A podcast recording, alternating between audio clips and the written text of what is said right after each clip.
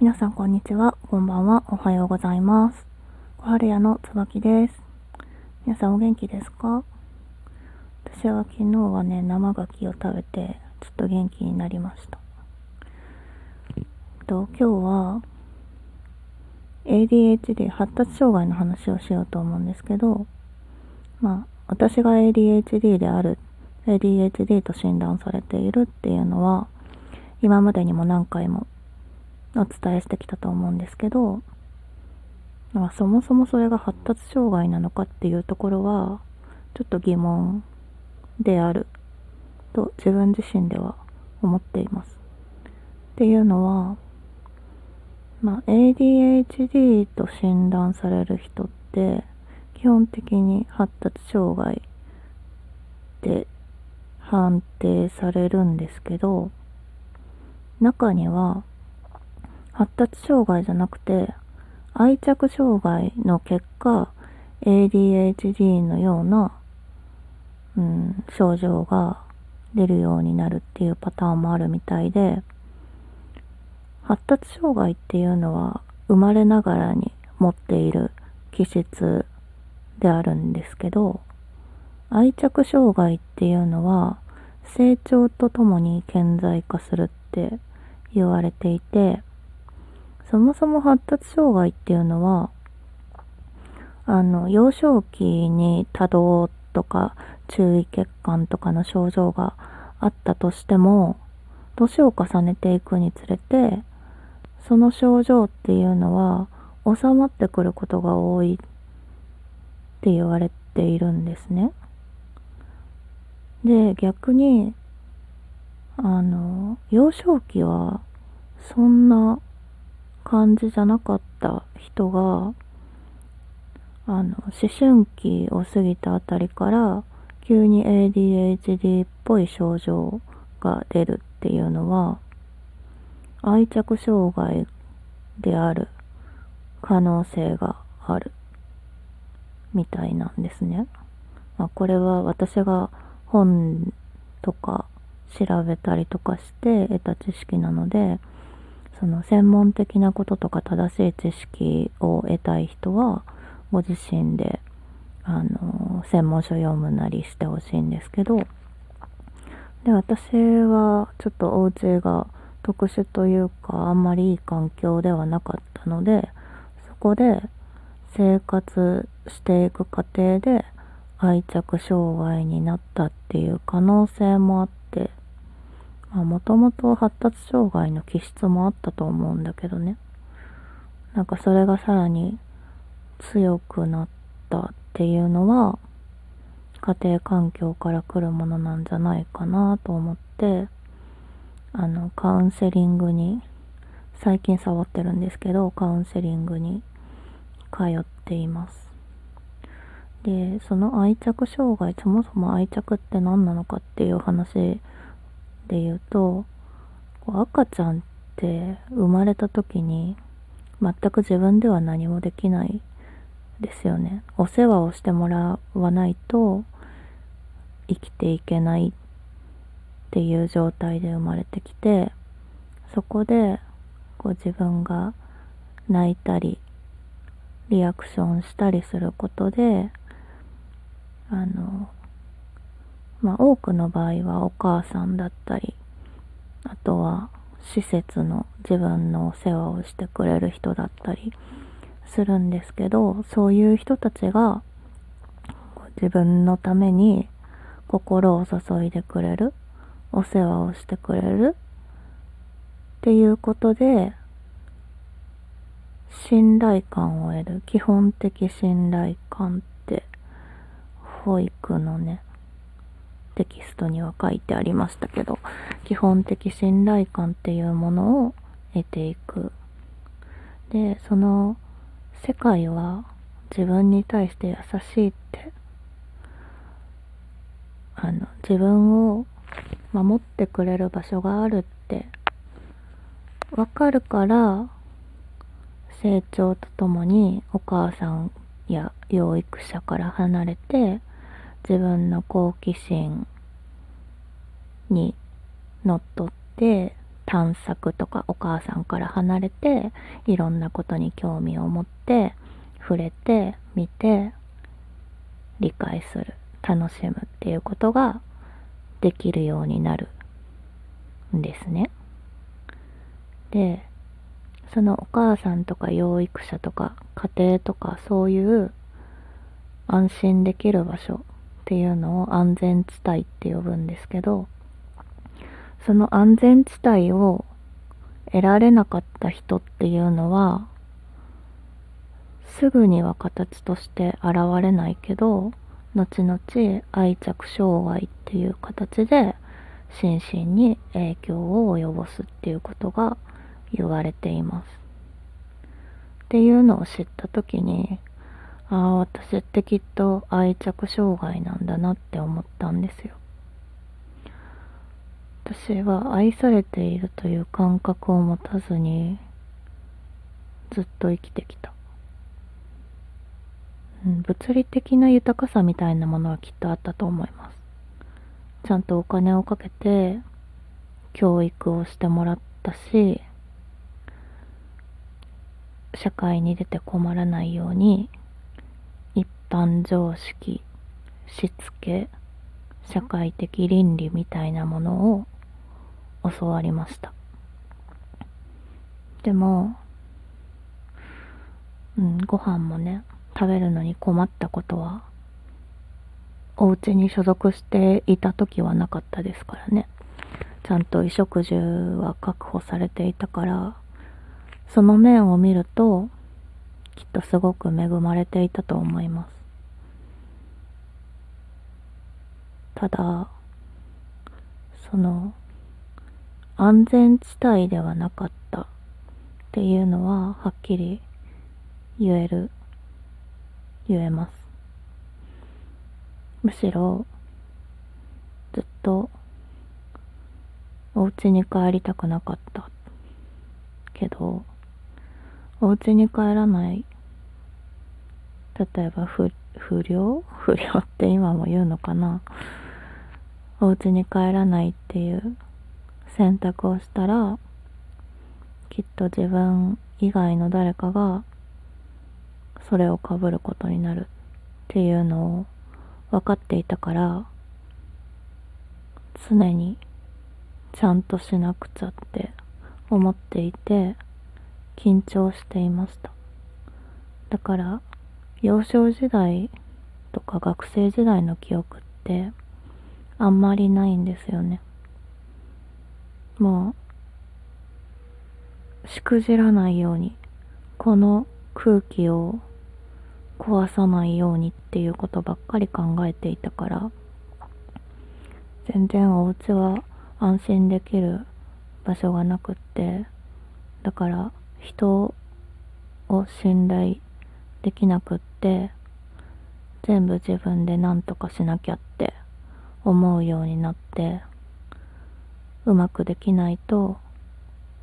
怒られる非難される嫌われる何か恐ろしいことが起こるって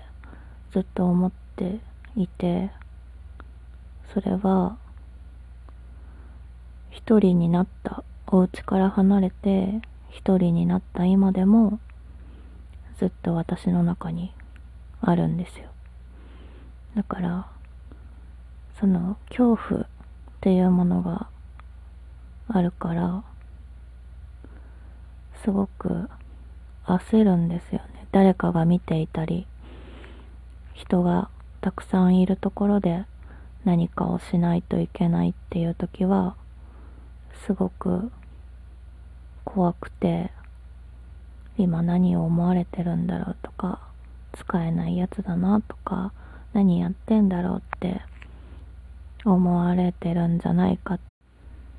不安になったり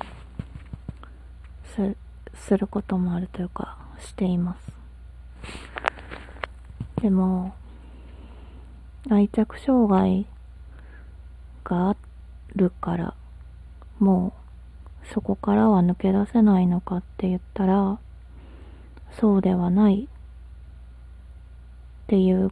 ことも分かっていて、今私はその自分の状態を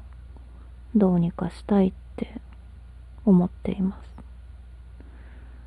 愛着障害の人は幸せホルモンが出にくいんです。だからそもそも幸せを感じにくくなるっていうのがあってその代替手段としてアドレナリンを摂取しようとする。アドレナリンは快楽ホルモンなんですけどその何かを成し遂げたとかそういう時に出るホルモンなんですね。だからいろんなことに常にチャレンジしているとか自分に何かを課している。っていうことでなんとかそのアドレナリンをえっと自家発電している。無理やりその報酬を得るっていう状態にしてアドレナリンを出すっていうことをやりがちなんですって。だからすごい忙しい人が多かったりもするみたい。私のことだなってすごい思って。でもそれをずっと繰り返してても確かに知識とか経験は増えるけどそれがこう永続的な自分の心の安寧にはつながらないっていうことをもう経験としても知識としても知っていてそれをどうにかしなきゃいけないって思ってる。愛着障害を克服というか緩和するいい状態にしていくっていうのに必要なことは安全地帯を得るっていうことなんですけど安全地帯っていう話をするときにどうしても自分以外の誰かっていう存在を得なければならないっていう話になることが多くってそれはそれですごく難しいなっていうことをいつも思っています。だって人をさ自分も含めて人を信頼できないじゃないですか。信頼できないっていう状態になっているのにそれを克服するために誰か守ってくれる。ここは絶対安全だって思えるような場所を作ってくださいって言われても無理じゃねって思うんですよ。ね難しいよね。でまあ一時途方に暮れてたんですけど。でもいろんな本を読んでいくと別に安全地帯が人である必要はないんだなって分かったんですよ。その実際に愛着障害を持っていてそれを克服克服っていう言葉が合ってるのか分かんないですよね。寛解っていうのも合ってるか分かんないですけどまあ穏やかで過ごせるようになったっていう人が何をしてたかっていうとボランティア活動をするっていう例がね、本当に少ないですけど、基本的にはみんなパートナーとか、親との関係とかの中で、新たな安全地帯を構築していくっていうことが多いみたいだから、本当に少ない例ではあると思うんですけど、ボランティア活動をすることで、そこを自分の安全地帯として、心のバランスをとっていくっていうことをした人の話を読んでなんか希望が持てたんですよね。私自身の今の方向性はそれだなって思ってて。でそれは読んだからだけじゃなくって自分の中で今までの経験としてそういうことをすることで過去の自分が救われるっていう経験をしているんですよ。それは例えば会社の後輩だったり関わっていた施設の利用者さんだったりするんですけどその後輩にしても利用者さんにしても自分よりだいぶ若い随分若い子が若い人が多いのでね。そういう人たちに過去の自分がしてほしかったこととか教えてほしかったことを伝える話す聞くっていうことをすることでその人たちがちょっとでも生きやすくなったって思ってくれたらそれが私の救いになってるんですよ。私がしてもらえなかった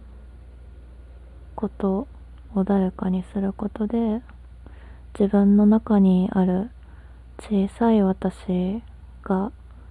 癒されていくっていう経験を野生の本能じゃないですけど自分で見つけてそこに向かっていこうとしていた。それってすごく希望になりましたね。なんかそういうことが私を救ってくれるって分かったっていうのももちろんそうだし誰に教えられずとも自分自身が選んでそういう方向に向かっていこうとしていたっていうのは自分の中でまだ生きる本能があったんだなって。いろんなことを諦めてもう人生私の人生なんてこれぐらいでいいやって思ってたけどでもやっぱりどうにかしてこの苦しい世界から這い上がろうとしている自分がいたんだっていうことがもうなんか愛しいって思いました。だからねその炎自分の中にある炎を少しずつ大きくして今はお仕事には全然つながっていないけど自分が生きていく糧としてそういうことをしていくことができたら物質的にも精神的にももう少し幸せな未来が待ってるんじゃないかなって最近思っています。もし今日この話を聞いて愛着障害っていうものに心当たりがある人はよかったら一度愛着障害について調べてみてください。私がよく読んでるのは岡田隆先生の本です。あの小説小説じゃないな。文章だけじゃなくって入門編みたいな形で漫画でわかる愛着障害っていう本も出版されてるのでそっちは専門的な用語とかが少なくってとっつきやすいかなと思うのでおすすめです。いっぱい喋っちゃったね。またなんかこの辺りの話はもっと深く深掘りして話したいなと思っているんですけど今日は20分過ぎちゃったのでこの辺で。おしまいにします。本日も聴いていただきありがとうございました。小春屋の椿でした。さよなら。